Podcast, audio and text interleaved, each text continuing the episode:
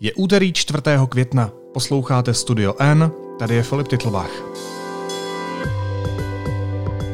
Dnes o tom, že z rezortu financí se stalo ministerstvo Instagramu.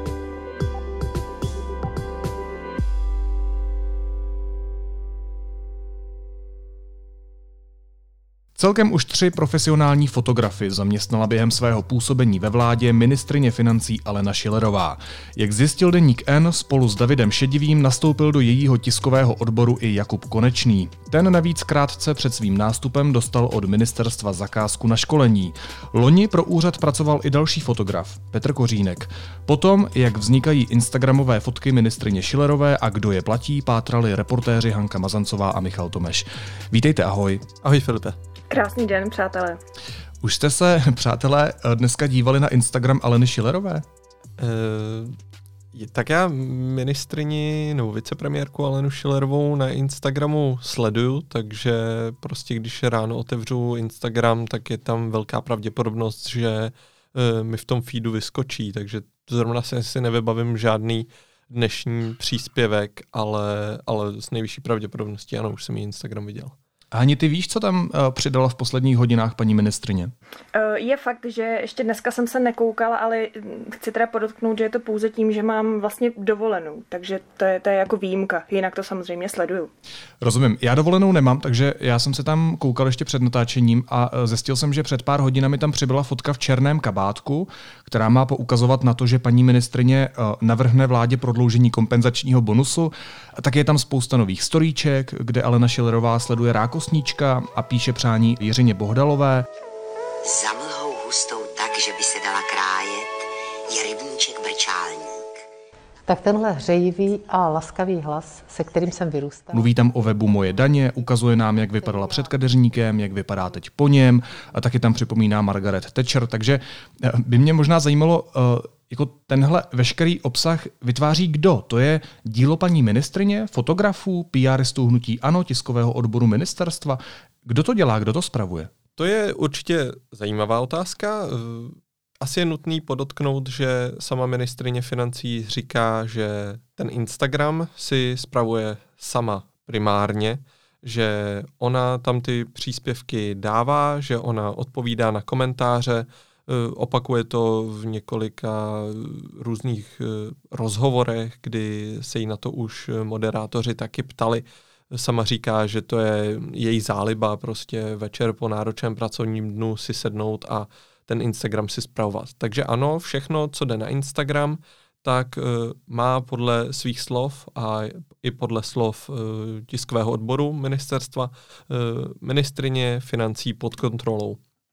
Takže ví, jaká fotka tam půjde a s jakým popiskem tam půjde. Co už je těžší odpovědět, je, kdo skutečně ty popisky, fotografie vytváří a kdo celou tu produkci řídí, protože těch příspěvků je tam skutečně velké množství, nevznikají tam jenom fotky, ale i videa a to si už vyžaduje nějaký aparát. Hani, já jsem na začátku zmiňoval několik fotografů, kteří ty fotky dělají, pořizují. Tak ty prosím platí kdo? Nechci opakovat Michalovu první odpověď, že je to dobrá otázka, ale právě přesně jak si vlastně v úvodu vyjmenovával to, co ministryně Schillerová na těch sítích prezentuje, tedy že to jsou témata, která jsou spojená prostě s jejím rezortem, ale že to je mimo jiné například i to, jak vypadá před nebo po kadeřníkovi. Tak právě proto my jsme se o tom s Michalem začali zajímat.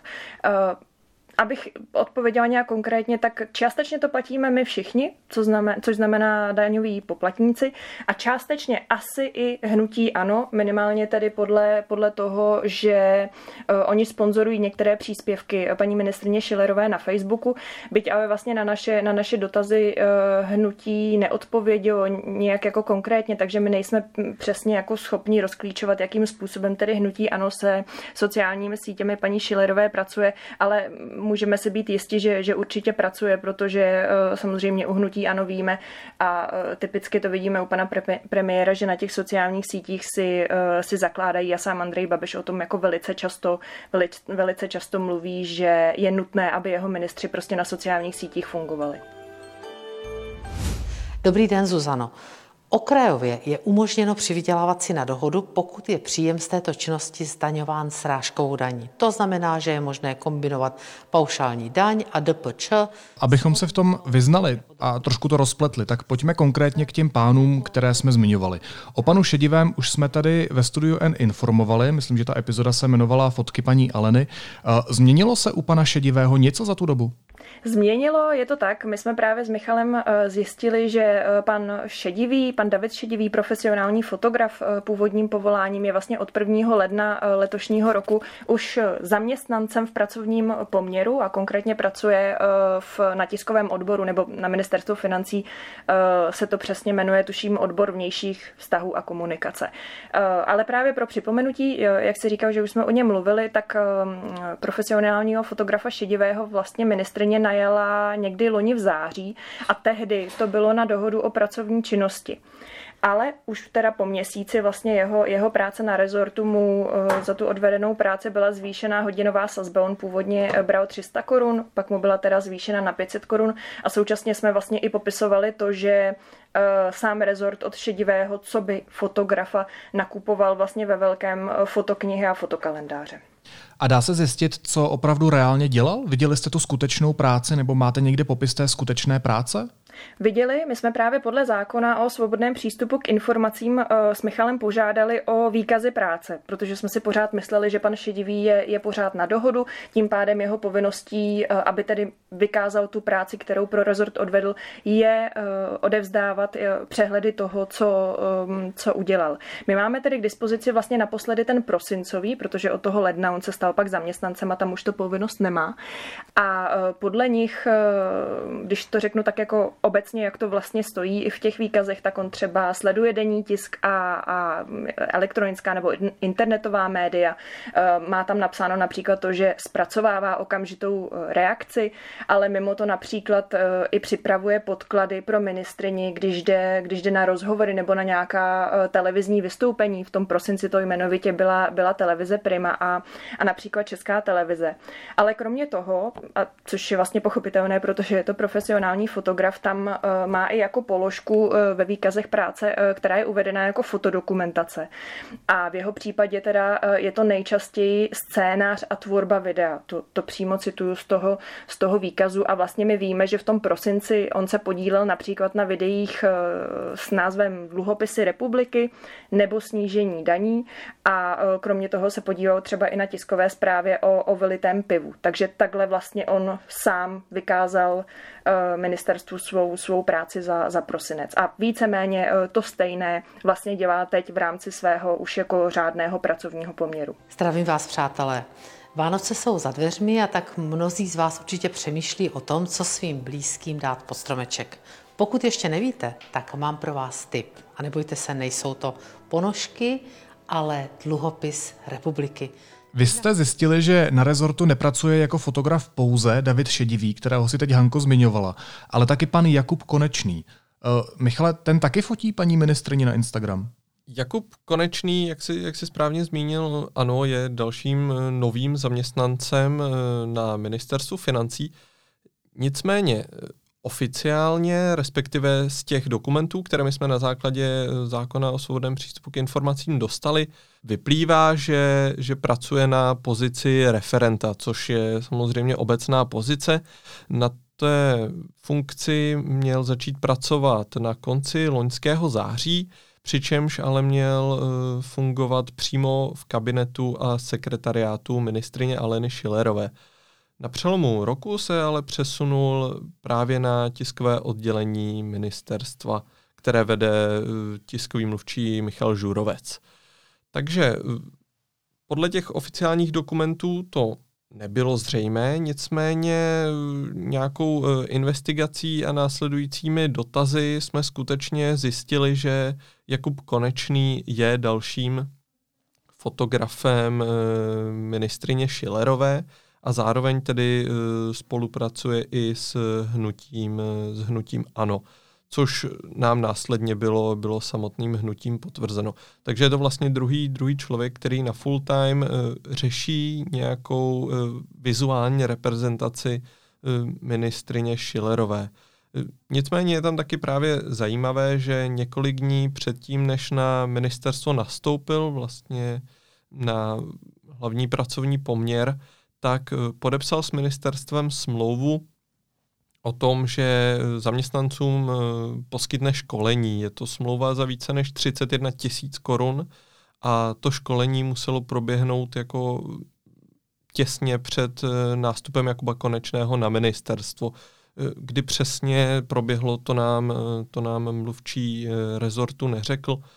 Nicméně jedná se o další případ, stejně jako u pana Šedivého, kdy ministerstvo těsně předtím, než s těmi fotografy uzavře smlouvu, tak pracovní smlouvu, tak s nimi uzavře ještě nějakou jinou smlouvu, jako s nezávislými podnikateli nebo živnostníky, což je minimálně přístup vyvolávající nějaké otázky. Například proto, proč pan Konečný to školení neudělal, až když proto ministerstvo pracoval, když oficiálně ty zkušenosti v tomto případě s nějakým editováním videa má. Ministerstvo nám řeklo, že v tom nevidí problém, protože to proběhlo právě před tou smlouvou o pracovním poměru. Takže Konečný smlouvu uzavřel s ministerstvem financí jako podnikatel, nikoli jako fyzická osoba, chápu to správně? Ano, jako podnikatel, který pak vlastně shodou okolností do týdne nastoupil na rezort financí jako referent. Náhoda, když jsi říkal, že to vlastně ministerstvo financí takto smluvně uzavřelo s 2 fotografy, že to nebyl pouze pan Konečný, ale taky pan Šedivý, tak u toho předchozího to bylo kolik? Kolik nás to stálo? Tak u pana Šedivého, u toho původního fotografa, to bylo 89 000, necelých 89 000, teď vlastně u pana Konečného je to více než 31 000 korun, které prostě mohly být vynaloženy jinak. Ministerstvo je nemuselo platit, pokud by s uzavřením smlouvy nespěchalo a počkalo by si, až by ti fotografové pracovali pro ministerstvo a pak by jim to zadali jako běžnou práci v jejich pracovním poměru. No a tím to nekončí. Hanko, vy jste pak narazili ještě na jedno jméno a to je Petr Kořínek. Ten také fotí nebo fotil paní ministryni Schillerovou? Je to tak. Pan Kořínek je, dalo by se říct, takovým jako předchůdcem ministerstva Instagramu, když to teda budeme jmenovat takhle. Protože právě pan Šedivý s panem Konečným se na ministerstvu vlastně objevili krátce po odchodu Petra Kořínka, což je další profesionální fotograf. U něj na webových stránkách se lze dočíst, že on se tam vlastně jako chlubí prezentací, respektive fotografováním pro Andreje Babiše, právě pro ministryni Schillerovou, ale podle ministerstva financí, jak nám potvrdili, tak spolupráce s ním vlastně skončila už loni. On tam měl na rezortu taky dohodu o pracovní činnosti. Bylo to, tuším, asi půl roku, kdy tam pracoval, a jeho přímým nadřízeným, stejně tak jako vlastně u všech tady těch najímaných fotografů, byl přímo tiskový mluvčí rezortu pan Žurovec. Pan Kořínek dostával za svou práci 250 korun na hodinu. On podle těch výkazů práce, které vlastně máme k dispozici, tak odpracoval 80 hodin měsíčně a i on se mimo jiné teda, ale podílel se právě i na sociálních sítích, na jejich tvorbě a prezentaci paní ministrině. Teď, co jsme zjistili, tak pracuje pan Kořínek pro předsedu sněmovny Radka Vondráčka, fotí pro něj a současně fotí i pro Národní sportovní agenturu, která je vlastně pod vedením dnes už bývalého poslance Hniličky, který je taky zahnutí, ano. Myslím, že už jste několikrát velmi přesně naznačili, že všechny 3 pány spojuje dlouhodobá spolupráce s hnutím ANO. V tom případě mě zajímá, proč je neplatí hnutí, ale proč je platí jednotlivé úřady, to znamená my, daňoví poplatníci. My jsme právě přesně tyhle dotazy pokládali samozřejmě jak hnutí ANO a žádali jsme vysvětlení, tak zejména i ministerstvo financí, protože nás samozřejmě jako přirozeně zajímalo, proč se jako zaměstnanci hnutí opravdu jako na full time, vlastně teď už v případě pana Šedivého a Konečného, současně jak si pracují pro hnutí, a to vlastně jako zejména v době už volební kampaně, kdy jako my máme oficiálně vyhlášenou volební kampaň. Prezident republiky by to udělal jako nezvykle brzo, tak to ale udělal, ta kampaň běží a my se vlastně ptáme na to, jestli je to správně. Ale ještě bych řekla jako jednu věc, že ono jako není nutně špatně, že se zaměstnanci tiskového odboru podílí na správě sociálních sítích toho konkrétního ministra. Není to ojedinělé, není to špatně, pokud se to samozřejmě týká tématů, které jsou s tím rezortem jaksi spojené. My ale to, na co se vlastně s Michalem ptáme dlouhodobě, tak je vlastně to, jestli Ministerstvo financí potřebuje, aby v jeho tiskovém odboru pracovali vlastně 3 profesionální fotografé, nebo teď aktuálně tedy 2, pan Šedivý a pan Konečný, pan Kořínek už tam nepůsobí.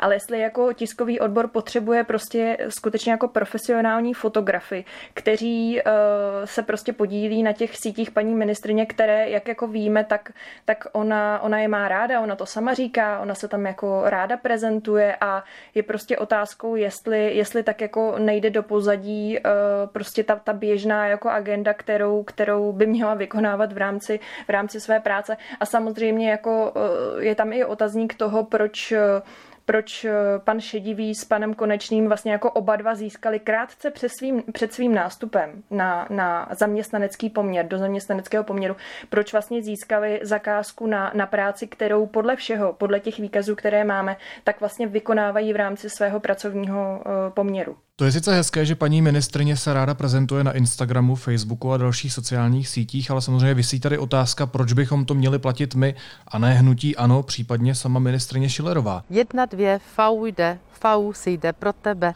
Mimochodem, paní ministryně čím dál častěji natáčí videa, jak už jste říkali, teď dokonce se dala i na říkanky.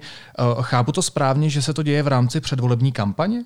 Ano, vlastně už několik týdnů sama ministrině, nebo respektive pracovníci tiskového odboru, si můžete všimnout, tak k těm příspěvkům na Instagramu dávají takovéto obligátní zadavatel, zhotovitel hnutí ANO, což vlastně implikuje to, že probíhá nějaká volební kampaň a to, že ty příspěvky tedy nejspíše vznikají z logiky věci v rámci volební kampaně. To má vlastně 2 roviny. Ta jedna související ještě s těmi fotografie, že jsou tady nějací zaměstnanci, nějací referenti Ministerstva financí, kteří se tedy přímo podílejí na předvolební kampani. Jsou to lidé, kteří jsou na tom ministerstvu pro svoji odbornost. Doufám, že tomu tak je. A zároveň to jsou fotografové, kteří pracují pro hnutí ANO. Jsou to odborníci a pracují pro hnutí ANO, což mluvčí ministerstva financí Michal Žurovec řekl, že není problém, protože jsou to řadoví zaměstnanci, kteří fungují nebo pracují v nějakém režimu zákoníku práce, tedy že nejsou ve služebním poměru, takže mohou pracovat třeba i pro hnutí ANO v rámci kampaně, takže jsou to víceméně lidé, kteří jsou najati pro to, aby tu kampaň dělali jak hnutím ANO, tak ale ve výsledku i ministerstvem financí, protože tvoří ty fotky. Ta druhá rovina toho je, že ministryně financí už teda vytváří nějakou kampaň, figuruje v ní, ale sama ještě není kandidátkou hnutí, protože, jak sama říká, nebyla oslovena a opakovaně také říká, že pokud by oslovena byla, tak by ráda kandidovala, protože by se ráda nechala zvolit voliči, aby ta její pozice byla legitimní. Nicméně ministerstvo také říká, že to označení, povinné označení, je pouze obligátní a víceméně si tak hnutí kreje záda. Michale, pojďme si to ještě na závěr ukázat na jednom příkladě. Já jsem možná trochu hloupý, nebo možná si sedím na vedení, tak to úplně nechápu těch několik rovin. Paní ministryně se při příležitosti výročí vzniku daňové Kobry vyfotila a natočila krátký spot s celníky a jejich služebními vozy. Na jejich sociálních sítích je ale tenhle obsah označený, jak si říkal, jako předvolební politická kampaň, protože obsahuje slogan zadavatel a zpracovatel je hnutí ANO 2011. Tak Můžeš mi vysvětlit, jak je to možné? To politici prostě můžou využívat státní zaměstnance, kteří jsou placení z našich daní, ke svojí propagaci? Zrovna tady tím případem se zabývala Hanka, která se právě ptala na to, jestli se jedná o kampaň vlastně formálně, což by mělo, a zároveň jestli je teda vhodný, aby nějaký, v tomto případě jako složky státu figurovaly v té kampani. Přesně tak, my jsme to s Michalem řešili, respektive všimli jsme si toho nejen tady, protože ty sítě paní Schillerové sledujeme, ale ona za to vlastně schytala kritiku právě i na sociálních sítích. Tam se přesně lidi podivovali nad tím, proč se vlastně státní zaměstnanci, což příslušníci celní správy jsou, proč se vlastně podílí na projektu, který jako oficiálně hnutí ANO označuje, samo říká, že to je předvolební kampaň. Byť to označení, jak hnutí tvrdí, že je preventivní, ale prostě už je to součástí kampaně. A právě Úřad pro dohled nad hospodařením politických stran a politických hnutí, jak je tady celý ten název, tak on na to i dostal podnět. A to právě to, aby prověřil, jestli se nejedná jak o porušení zákona právě ze strany celníků, tak ale i z hlediska volebního zákona a zákona o sdružování. Tedy vlastně jako jinými slovy, jestli hnutí ANO nepřijalo to takzvané bezúplatné plnění od státu, což by právě byla ta forma té účasti té celní správy, těch celníků, co by zaměstnanců. Byli tam, viděli jsme na tom videu, že tam je i několik jako vozů, takže tohle všechno by vlastně jako kdyby hnutí ANO dostalo od státu v rámci kampaně. Jejich revírem je Česká republika. Jejich tempo je vražedné. Jejich protivníci jsou organizovaní zločinci, daňoví podvodníci nebo pašeráci. Akorát tedy dohledový úřad to prověřování zatím odložil a teda bohužel až do dubna 2022, kdy vlastně strany mají povinnost tu kampaň oficiálně vyúčtovat. Takže daňová Kobro, všechno nejlepší do dalších let a ať se zločinci klepou strachy stejně jako před pravou Kobrou královskou. Kluci, skvělá práce. A ještě možná takovou jako jednu poznámku bych řekla, že zkuste se vlastně někdy podívat, jak na sociální sítě ministryně Schillerové, tak v porovnání se sociálními sítěmi samotného ministerstva financí, co by úřadu. Když vlastně přistoupíme na to, že samozřejmě jako není špatně, aby se úřady staraly o sociální sítě, aby tu svoji práci prezentovali na sociálních sítích, tak ale tady je jasný nepoměr vlastně toho, že zaměstnanci tiskového odboru financí vlastně tu svou energii, ty svoje nápady jako cílí na prostě osobní profily paní Schillerové. Ale třeba Facebook Ministerstva financí, jako troufám si tvrdit, že v podstatě nefunguje. Naposledy, co jsme koukali, tak tam byly jako skutečně staré příspěvky a Twitter Ministerstva financí zase žije z těch takzvaných retweetů osobního profilu paní Aleny Schillerové. Takže právě tady na tom, když se na to podíváte, je vlastně vidět ten nepoměr, který tiskové oddělení věnuje svému konkrétnímu profilu úřadu a profilu přímo paní ministryně, co by fyzické osoby. Já myslím, Filipe, že už jsme to tady s tebou jednou řešili a klidně zopakuju ten příklad, kdy jsem jednou na sociálních sítích zahlédl, že ministerstvo financí schválilo nový druh kompenzace, o kterém se jednalo, ale dozvěděl jsem se to právě z twitterového účtu ministryně financí a když jsem abych získal víc informací, protože to bylo skutečně jenom těch 280 znaků, tak abych získal víc informací, tak jsem psal na tiskové oddělení ministerstva, oni mi sdělili, že to byla jenom pouze taková jako flash, taková rychlá zpráva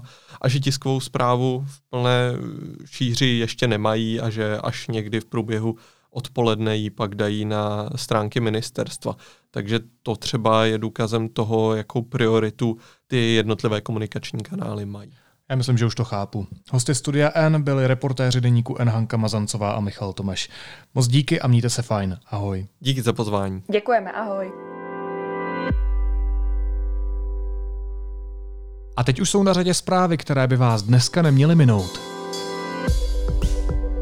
Vicepremiér a předseda ČSSD Jan Hamáček odmítá, že by chtěl vyměnit kauzu Vrbětice za vakcínu Sputnik. Já chci říci, že mě ten článek šokoval. Ten článek je plný lží, a spekulací, řekl Hamáček na tiskové konferenci. Vadí mu, že v textu Seznam zpráv není žádná přímá citace. Já vám musím říci, že toto je asi nejtěžší okamžik mého života a já mám za sebou relativně dlouhou politickou kariéru. Zástupci Evropské komise a Evropské služby pro vnější činnost si předvolali ruského velvyslance v Evropské unii Vladimíra Čižova. Oznámili mu, že členské státy odsuzují rozhodnutí ruských úřadů zakázat vstup do země 8 činitelům Evropské unie, včetně eurokomisařky Věry Jourové. Němečtí zbrojaři se loni obrátili na premiéra Babiše s návrhem, jak zásadně změnit zakázku na pásové obrněnce pro českou armádu. Ministr průmyslu a obchodu Havlíček žádá posléze přesně to, co zbrojaři navrhli. Odmítá ale, že by ho ovlivnili. Spoluzakladatel společnosti Microsoft Bill Gates oznámil rozvod s manželkou Melindou, se kterou také vede slavnou nadaci financující zdravotní péči a boj proti nemocím, včetně COVID-19. V nadaci spolu budou dál pokračovat, napsal to na Twitteru. A vláda ohlásila další vlnu rozvolňování. Od příštího pondělí kromě maloobchodu uvolní i služby, jako jsou opravny obuvy, solária, tetovací salony, autobazary, cestovní agentury, lanovky a nebo střelnice.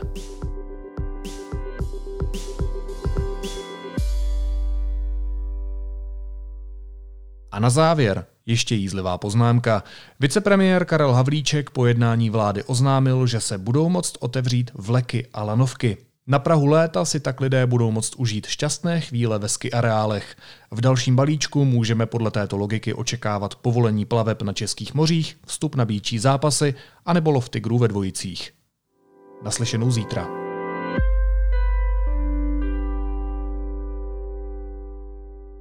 Partnerem podcastu je Dramox.cz. Stovky divadelních představení na jednom místě. Nyní i jako televizní a mobilní aplikace. Dramox.cz, vaše divadlo online.